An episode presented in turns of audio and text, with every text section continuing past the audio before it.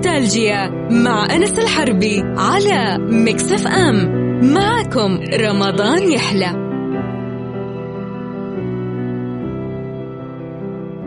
يسعد مساكم وأهلا وسهلا فيكم في نوستالجيا. معكم أخوكم أنس الحربي. ومثل ما تعودنا في نوستالجيا رحلة جديدة في حلقة جديدة وشخصية ناخذها ونتعمق فيها وناخذ سيرتها ونسمعكم تفاصيل ممكن الكثير منكم ما عرفها عن هالشخصيات. اليوم رحلتنا لشخصية جدا رهيبة شخصية كانت تتسمى بفيلسوف العرب. روح لسيرة حياتها الشخصية. ومين هالشخصية؟ وكيف عاش؟ وش سوى؟ هو أبو يوسف يعقوب بن إسحاق بن الصباح بن عبد الرحمن بن محمد بن الأشعث الكندي. ولد في مدينة الكوفة سنة 184 للهجرة. كان أبو إسحاق الكندي أمير على الكوفة. وتنتهي سلسلة أجداده إلى عرب قحطان. وكان آل يعقوب يسكنون في قصر الأمارة اللي كان يقع خلف الجامع الكبير. توفي إسحاق بن الصباح الكندي والد أبو يوسف يعقوب في أواخر عهد هارون الرشيد. وكان عمر شخصيتنا حوالي ست سنوات. بعد وفاة أبوه أخذت أم يعقوب أسرتها ورجعت بهم إلى دارها في الكوفة. وفي هالمكان شهد الكندي سنين الصبا على قولهم الأولى نشأته. ومع أن الكندي قلنا كان يتيم وأبوه توفى وعمره ست سنين إلا أنه كان من أغنى أغنياء الكوفة. فمثل ما ذكروا المؤرخين أنه كان يسكن في بيت كالقصر وله حديقة كبيرة وأنه كان من أبناء الملوك لأن أبوه كان أمير على الكوفة. تعلم الكندي في سنين صباه الأولى ما يتعلم كل صبي مسلم ذاك الوقت. القرآن والكتابة والنحو واللغة العربية والأحاديث النبوية ومبادئ الفقه وكثير من الأشعار والفصاحة وأصولها الفصاحة واللغة العربية الصحيحة فكانت هذه أساسيات كل طفل في ذلك الزمان. وكانت الدراسة في الكوفة في ذاك الوقت يعني بعد ما تتعلم هالأشياء أنت حر في أي مجال تبي إيش تبي؟ موجود. فاللي كان يميل للعلوم يروح يدرس العلوم واللي كان يميل للدين يروح يدرس للدين. شخصيتنا لليوم كان يميل للعلوم الدينية وعلوم الكلام فاتجه لها ودرسها. نروح ناخذ فاصل وبعد الفاصل نكمل لكم شخصية فيلسوف العرب يعقوب بن إسحاق الكندي. خليكم ويانا.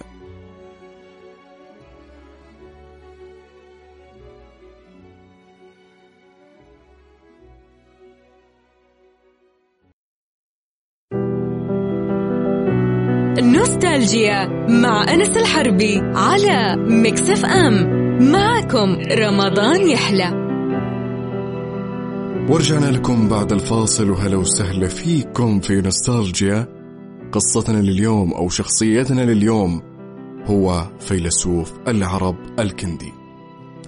قلنا إنه توفي أبو الكندي وهو صغير وعاش يتيم لكنه عاش في بيت كالقصر لأن أبوه كان والي على الكوفة. فبعدها راح تعلم العلوم الأساسية اللي يتعلمها كل طفل ذاك الزمان اللي هي القرآن والحديث والفقه والتفسير وغيرها. بعدها قلنا إنه في الكوفة لكل شخص الحرية في المجال اللي يبيه. تبي في الدين تبي في العلم فتتجه للمسار اللي تبيه. شخصيتنا لليوم توجه للدين وعلوم الكلام. وراح يدرس هالتخصصات. وقلنا إنه ما وصلنا يعني عن حياة الكندي في يعني في طفولته وصباه أشياء كثير. فكانت هالمرحلة في كتب التاريخ غامضة. على كل حال كبر الكندي.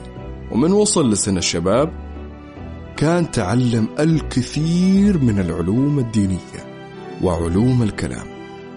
وكذا بدأ يحس الكندي إنه أنا ميال للفلسفة أكبر من ميلي للعلوم الدينية وعلوم الكلام. فراح اتخذ قرار إنه يروح يتعلم ويدرس الفلسفة.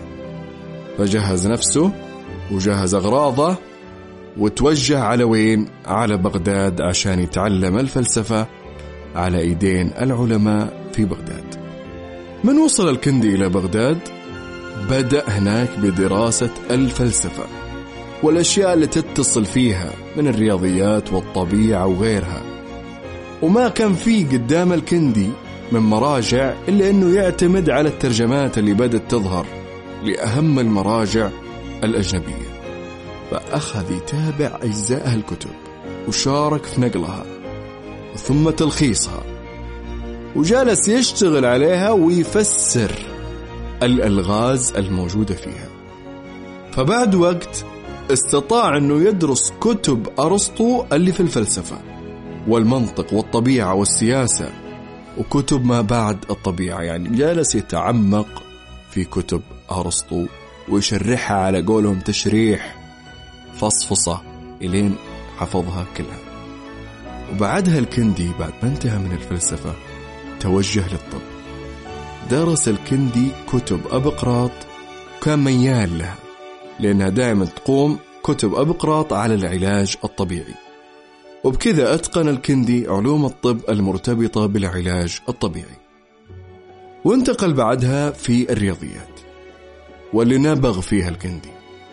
ووضع فيها كثير من الكتب والرسائل كانت الرياضيات تؤخذ عن أقليدس وبطليموس وكمان أخذ عن كتب الخوارزمي أبو الرياضيات قد ذكرنا قصته في نستالجيا ودرس أيضا علوم الفلك. كان الكندي يعتبر أن تعلم الرياضيات والفلك ضرورة لابد منها بغض النظر عن تخصصك هذا شيء مهم وأساسي أن لازم تدرسه الفلك والرياضيات. فدرسها كلها. وكان اعتماد الكندي في دراسته على لغتين هما اليونانية والسريانية. وكان من أوائل العرب المسلمين اللي اعتنوا بعلوم اليونان والسريان.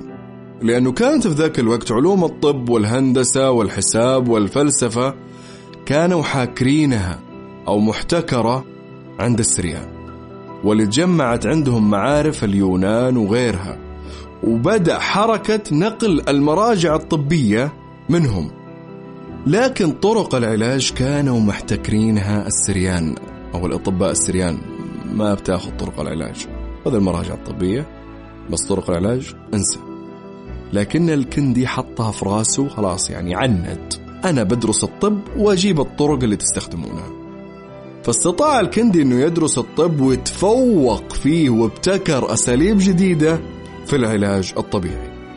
يعني يا جماعة الخير ما شاء الله. يعني الطب يعني يعامل عندنا في هالزمن مثل مثل مثلا آه، كتاب اللغة العربية أو أو التخصصات اللي يسمونها عامة في الجامعة.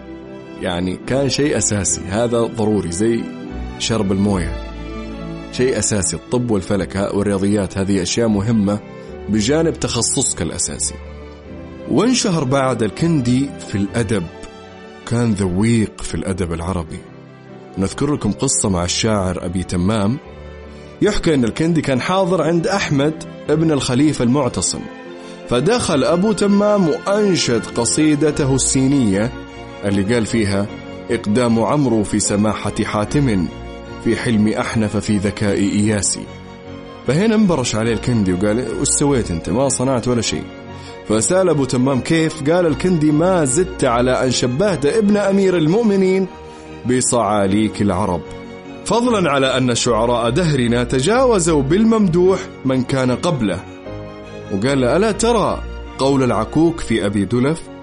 رجل أبر على شجاعة عامر بأسا وغبر في محيا حاتمي فهنا أبو تمام يعني زي اللي احتقر فارتجل بعد قال لا تنكروا ضربي له من دونه مثلا. شردوا في الندى والبأس فالله قد ضرب الأقل لنوره. مثلا من المشكاة والنبراس.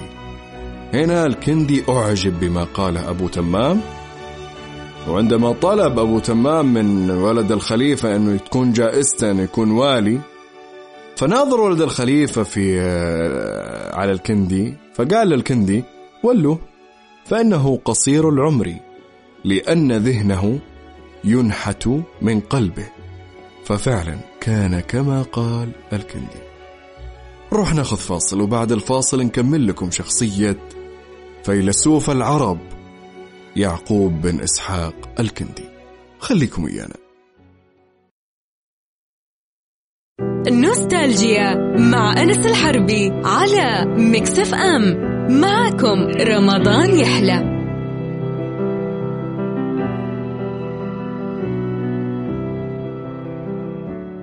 ورجعنا لكم بعد الفاصل وأهلا وسهلا فيكم في نوستالجيا. قلنا شخصيتنا لليوم هو فيلسوف العرب يعقوب بن إسحاق الكندي. ذا صيت الكندي في بغداد وعرف الكل تفوقه في يعني معظم العلوم يعني أكثر علوم كان متفوق فيها. واشتهر بين طلبة العلم والمعرفة كان عنده مكتبة ضخمة واللي أطلق عليها الكندي الكندية. المكتبة الكندية وصل الكندي إلى مكانة ملحوظة لدى الخليفة المعتصم بالله. فأعطاه أو أوكل له تعليم ابنه أحمد تثقيفه. فعلم وثقف جميع العلوم اللي كان يعرفها الكندي. كثر الحساد واللي يبون يسقطون الكندي. يبون يبعدونه يعني أنت كل مالك تقرب من الخليفة. وين بتوصل؟ فشدوا حيلهم الوشاة. وقاعدين يحاولون يشوهون سمعة الكندي أمام الخليفة المعتصم لكنهم فشلوا. حتى جاء حكم الخليفة المتوكل. ومن وصل الخليفة المتوكل للحكم؟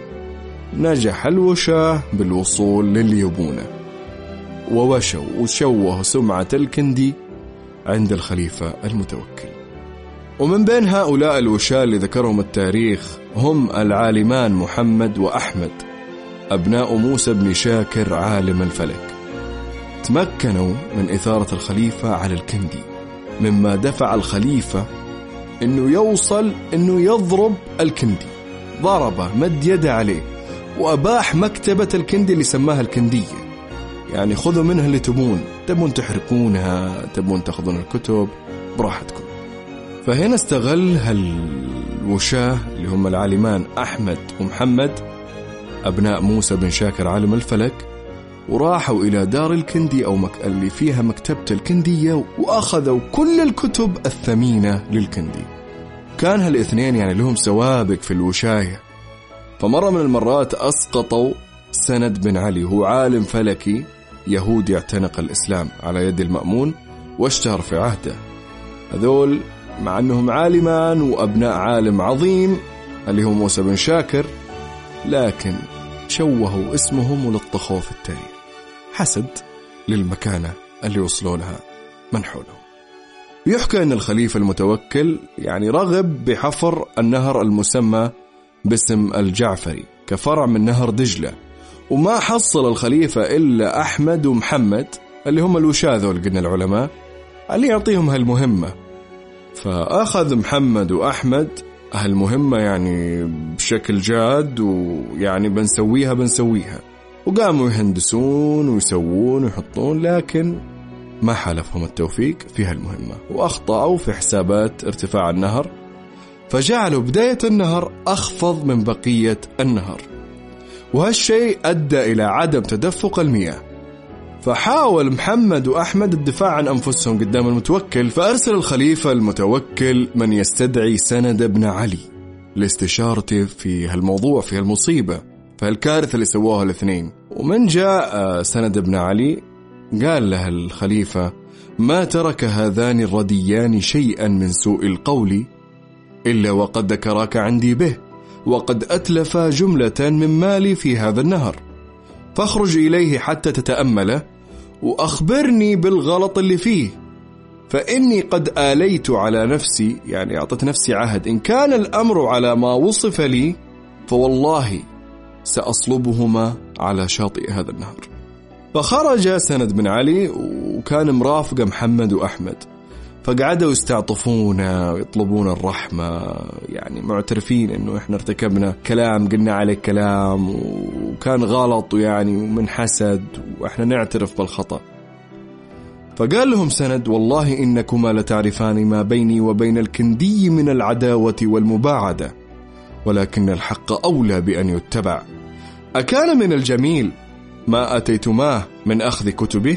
والله لا ذكرتكما بصالحة. حتى ترد إليه كتبه. يعني قال أنتم عارفين اللي بيني وبين الكندي من العداوة والبغضاء وإن ما نواطن بعض. لكن من سبيل الاعتراف ترى اللي سويتوه فيه هذا مو جميل. أخذت كل تعب هالرجال وصادرتوه. الكتب اللي قاع عكف عليها طوال هالسنين حرمتوها منه روحوا وردوها له. أولى من أنكم تصالحوني فراح محمد وأحمد وشالوا كل كتب الكندي ورجعوها له. وأخذوا منه رقعة تنص على استلامه لآخر الكتب اللي كان يبيها أو كانت له. وبعدها رجعوا إلى سند بن علي على أمر النهر. فقال لهم أن الخطأ يعني بعد أربع شهور بيتصلح منه يفيض نهر دجلة. وإني بروح على الخليفة بقول إنكم ما خطيتوا.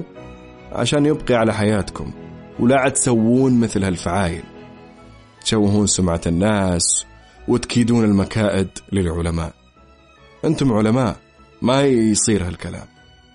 وبالفعل مثل ما قال سند بن علي من فاض نهر دجلة جرى الماء في الجعفري. وانتهى الامر نروح الفاصل يا جماعة ونرجع نكمل معاكم قصة فيلسوف العرب الكندي. خليكم ويانا. نوستالجيا مع أنس الحربي على مكسف أم. معكم رمضان يحلى. ورجعنا لكم بعد الفاصل. وأهلا وسهلا فيكم في نوستالجيا. قلنا شخصيتنا لليوم هو فيلسوف العرب يعقوب بن إسحاق الكندي. عاصر الكندي عدد من الخلفاء العباسيين. قلنا إنه ولد في عصر أو في عهد هارون الرشيد. وكبر في عصر المأمون وانشهر وذاع صيت هالشخصية في عصر المعتصم. ومرت قلنا بعض المشاكل وعزلوه وصادروا مكتبته بسبب اثنين علماء حاسدين وحاقدين وقد طيحوا شخص قبله اللي هو سند بن علي. وهالأحداث صارت في أثناء حكم المتوكل. فانعزل الكندي عن محيط الخلفاء من المتوكل واللي بعده فبعد عنهم. الكندي ما سلم من ألسنة المعاصرين له وشاعت بعض القصص الكاذبة في الكتب أنه بخيل. ومنها القصص الكاذبة والملصقة لشخصيتنا الكندي أو فيلسوف العرب أنه ذكر بعض المؤرخين أن الكندي كان يجيب بعض المترجمين عشان ينقلوا له الكتب الفلسفة والطب واليونان يعني ينسخونها له وما يعطيهم فلوس وما يدفع لهم النفقة. لكن الصحيح أو القصة الصحيحة أن الكندي كان يدفع لهم مبالغ قليلة. والكندي قال أنا ما معي لي هالمبالغ فإذا بتنسخونها لو سهلة.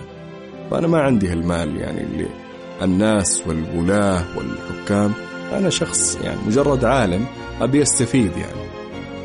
فعشان كذا وصفوه بالبخل من ذاك الوقت. ولكن هو يعني ما كان بخيل.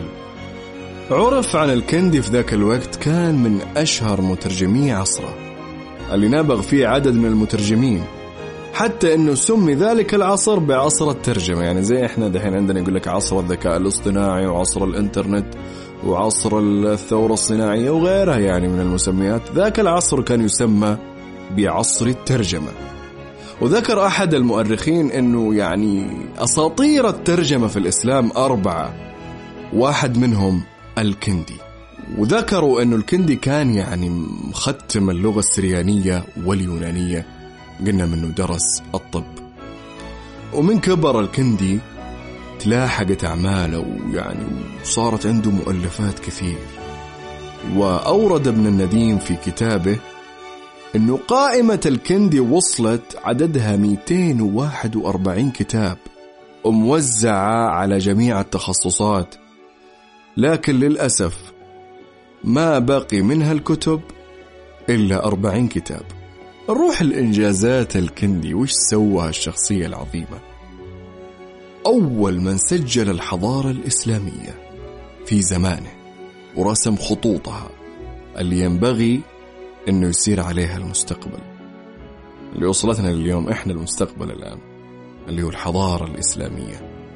وهو أول من صنف الفلسفة إلى نظرية وعلمية. وهو أول شخص أيضا وفق بين الدين والفلسفة. وحدد معالم هالمسألة يعني دائما يقول لك الفلسفة فيها خروج عن الدين أو أنه الإيمان بالطبيعة وفيها أشياء كثير جدا مخالفة. لكن الكندي أول من وضع معالم هالشيء ووفق بين الدين والفلسفة.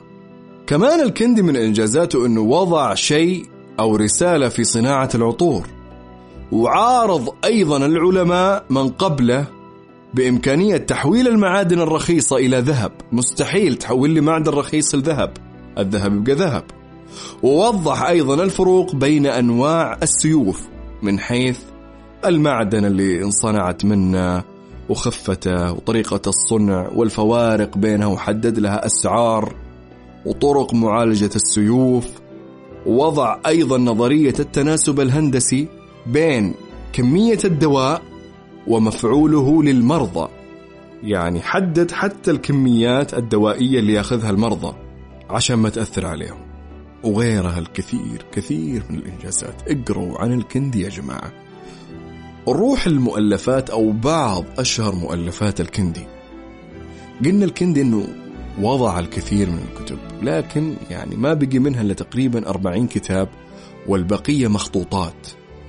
نذكر منها الفلسفة كتب فيه 22 كتاب اللي اسمها الطبيعيات والتوحيد وما فوق الطبيعيات. وعلاقة الفلسفة بالرياضيات الحث على تعلم الفلسفة ودراسات حول كتب أرسطو والفاعلة والمنفعلة من الطبيعيات الأولى وغيرها وغيرها غيرها يا كثر الكتب اللي سواها في الفلسفة. وقلنا مجموعة 22 كتاب. كتب في المنطق أو في علم المنطق له ثمانية كتب فيها. المدخل المنطقي والمقولات العشر. وبعد عرض آراء بطليموس اللي أوردها في كتابه المجسطي. وناقشها في البرهان والمنطق والأصوات الخمسة وأشياء كثير.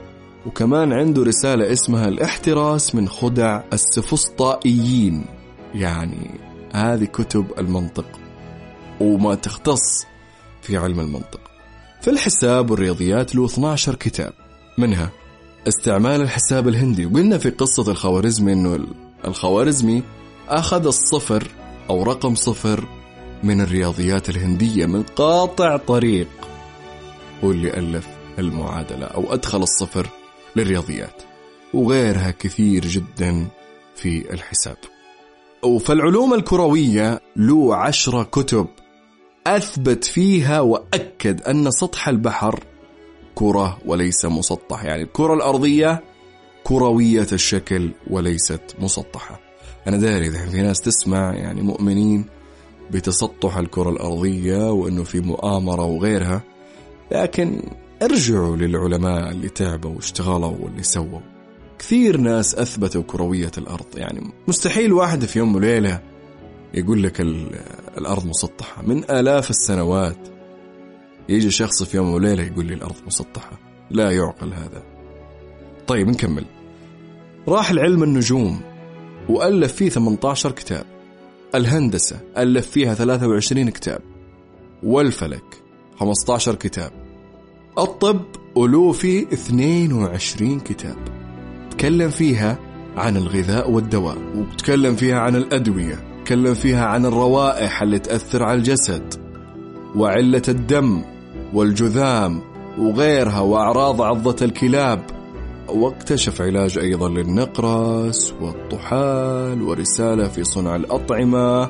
كيف تسوون الأطعمة المفيدة والأطعمة اللي تسبب الأمراض؟ يعني حتى في التغذية. في ذاك العصر اشتغل عليها. وغيرها يا جماعة كتب كثير جدا في علم النفس خمسة وفي السياسة 14 كتاب. والعلوم الطبيعية 15 كتاب. يعني قاعد نقول مجموعها 241 كتاب. كثير جدا مواضيع متنوعة في يعني معظم التخصصات برع فيها هالشخصية. كان يقول عنه غوليوم كردانو إنه من الناس العباقرة اللي من الطراز الأول في الذكاء والعلم ومن الأشخاص اللي ما طلعوا لنا منذ بداية هذا العالم. يعني شخص أتقن معظم العلوم وبرع فيها وابتكر وسوى وحط وألف كتب جدا كثير عن هالأشياء. توفي شخصيتنا لليوم الكندي عام 252 للهجرة وعاش إلى 68 سنة.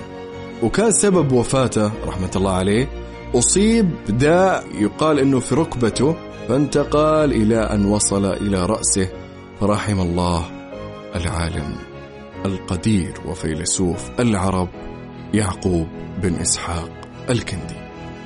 إلى هنا انتهت قصتنا اليوم شكرا لاستماعكم. يعطيكم ألف عافية. كل نهاية حلقة أقول افخروا بماضيكم. معظم العلوم اللي وصلت للعام في العصر الحديث واللي استفاد منها الغربيين هي كانت من علماء مسلمين. هذا الشيء حق لنا. إن نفخر فيه. من حقنا نقول إحنا هذا تاريخنا هذا إسلامنا هذول علماءنا هذول شخصياتنا. فمن ليس له ماضي ليس له حاضر أو مستقبل. فتقبل الله منا ومنكم الصيام والقيام وصوم مقبولا وافطارا شهيا. كنت معاكم أنا اخوكم أنس الحربي. في أمان الله.